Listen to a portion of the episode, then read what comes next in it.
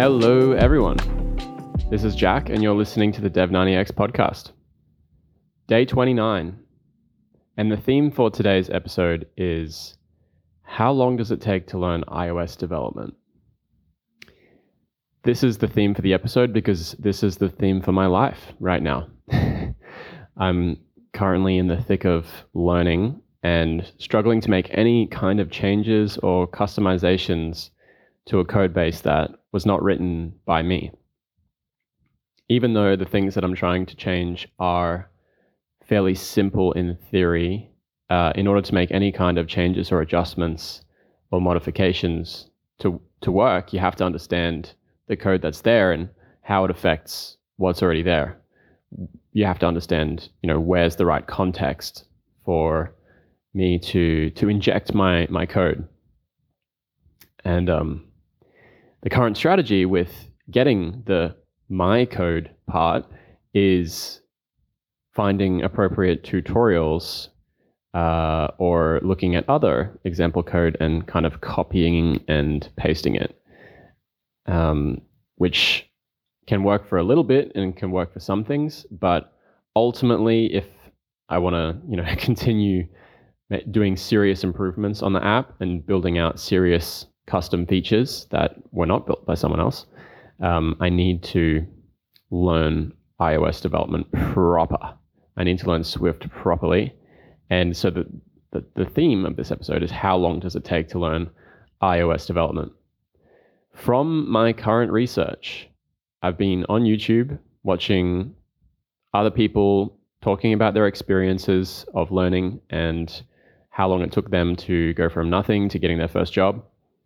Uh, and also, Quora is a great resource for this, where people ask questions about how long it takes to learn iOS development, how long it takes to get your first job.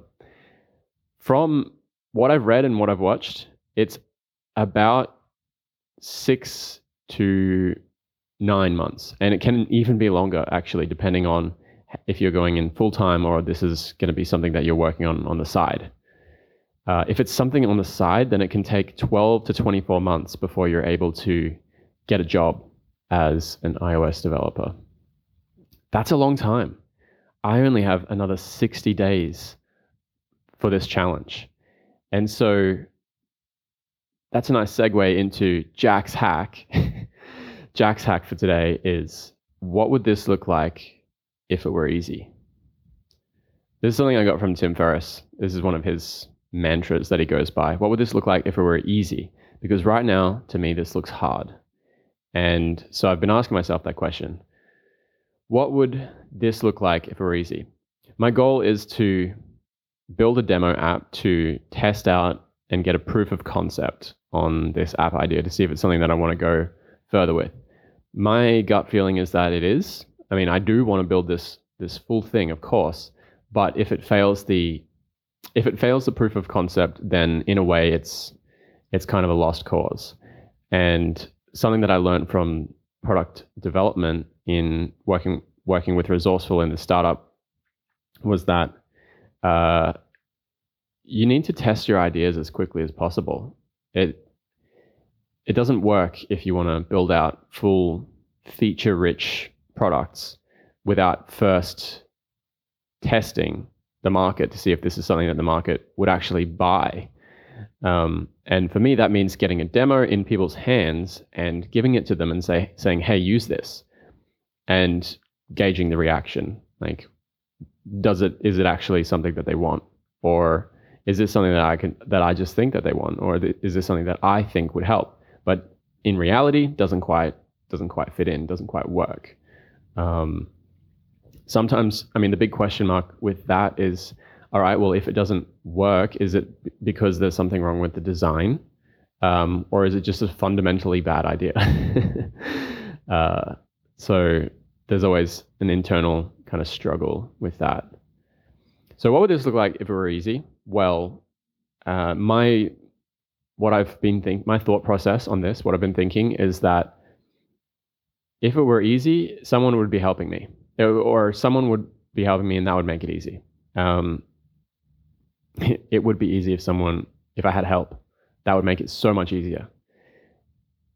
so I've been looking on Fiverr and looking at some of the people and doing a bit of a price, gauging the price of the market to see if it is viable for me to hire someone to help me in these early stages while I'm spending a lot of my time learning iOS development and not a lot of time developing my my demo, my prototype.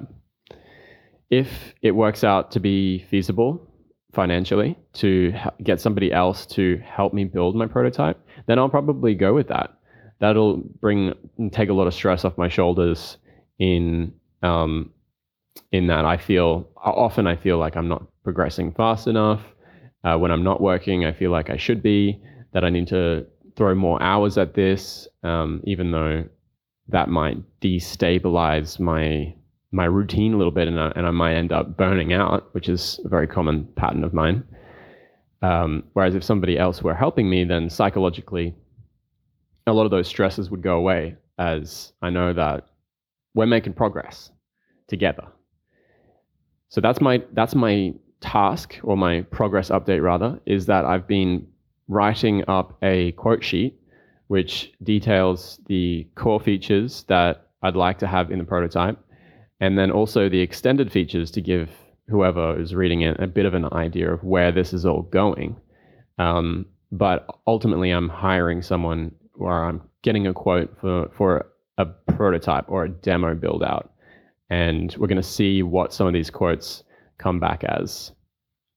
So that shall be something interesting in the, in the next couple of days. We're going to get some quotes on building out the core features. What I've got in the core features are at the moment number one, option to test out the camera AI without creating an, an account. So, so that the app will have account creation and setup so that it can save the data in in a cloud database. And then even if you lose your phone or whatever, you'll still be able to log in and check out your stats. Number two, account creation and sign up. Uh, that'll happen with Firebase. So you'll be able to create your at handle similar to how it is on Instagram. Um, and you'll be able to do like the sign in with Google, Apple, email. Uh, then number three is you'll have a personal dashboard displaying individual user data. So this will just be really simple in the beginning. It'll be like total handstands, total hang time, or time upside down, um, so as to keep it lean. Number three, it will be uh, sorry. Number four, it's uh, practice session features. So obviously, I need to tell the person who's going to be developing this that we're going to be using the on device front facing camera. We're going to be using the vision framework for activity de- detection.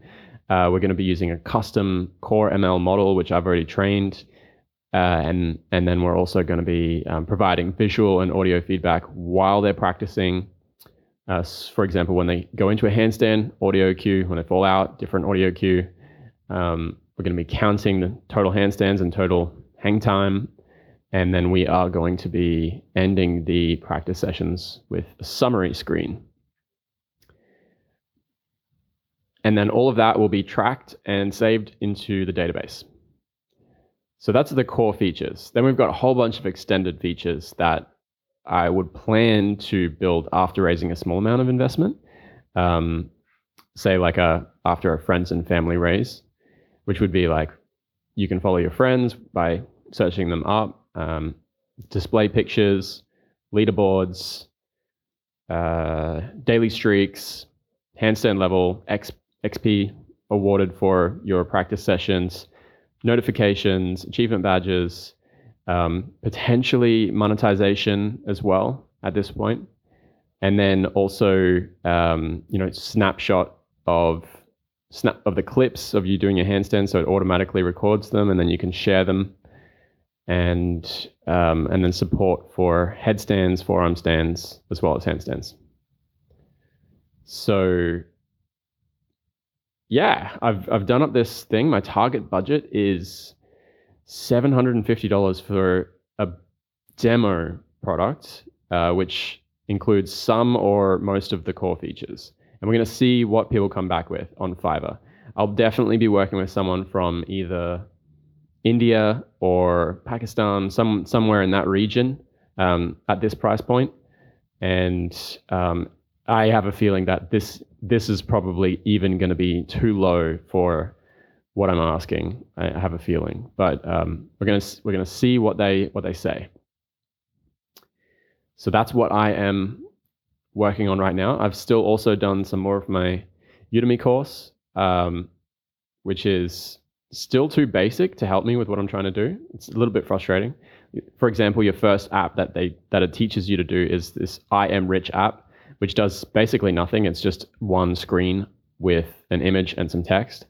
And then the second app starts to introduce you to some programming concepts. It's a dice app where it displays two dice, one uh, a six-sided die, so it has like the dots on it, one to six dots, and then a button to randomly kind of roll the dice, and then just randomizes which image it shows. Um, so still really, really basic and almost no code at that point. So it's a little frustrating. That takes a long time for me to, you know, this is like built for absolute beginners, and then it takes you up in level as you go through the apps and through the projects.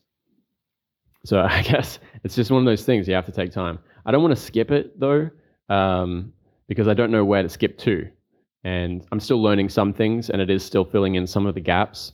So it's just it's just painfully slow, but it is progress nonetheless. Uh, and then I also started the Stanford iOS development course, which is free from Stanford. And it's a high quality course. And this one is a bit more of an advanced course where at Stanford it requires the students already have some courses in computer science and some programming languages languages under their belt. And so this one is probably more that advanced high level that I'm that I want to learn from. Um, and then finally, I I did the treadmill walking course watching experiment again yesterday, and I found that watching coding tutorials on the phone while the phone's like sat on the treadmill in front of me is it's it works sort of, but you can't read the text on the screen. So in a way, it's kind of a painful experience because it's a bit frustrating. Um, however, if the person is really good at narrating what they're doing on screen, then you can still learn from it. But ultimately, I I would kind of prefer to just listen to audio um, rather than watch a tiny tiny video on a screen. So that experiment has been somewhat of a fail in the end. Uh, I don't I don't want to continue doing my Udemy course while walking on a treadmill. but that's it for today. Today is Saturday, and um, I'm working through the weekend. I haven't moved house yet. I still am negotiating with this place to see if I can stay at a better price. Um, and uh, tomorrow I will also have some time off. So thanks for listening, everyone. And I'll talk to you again tomorrow.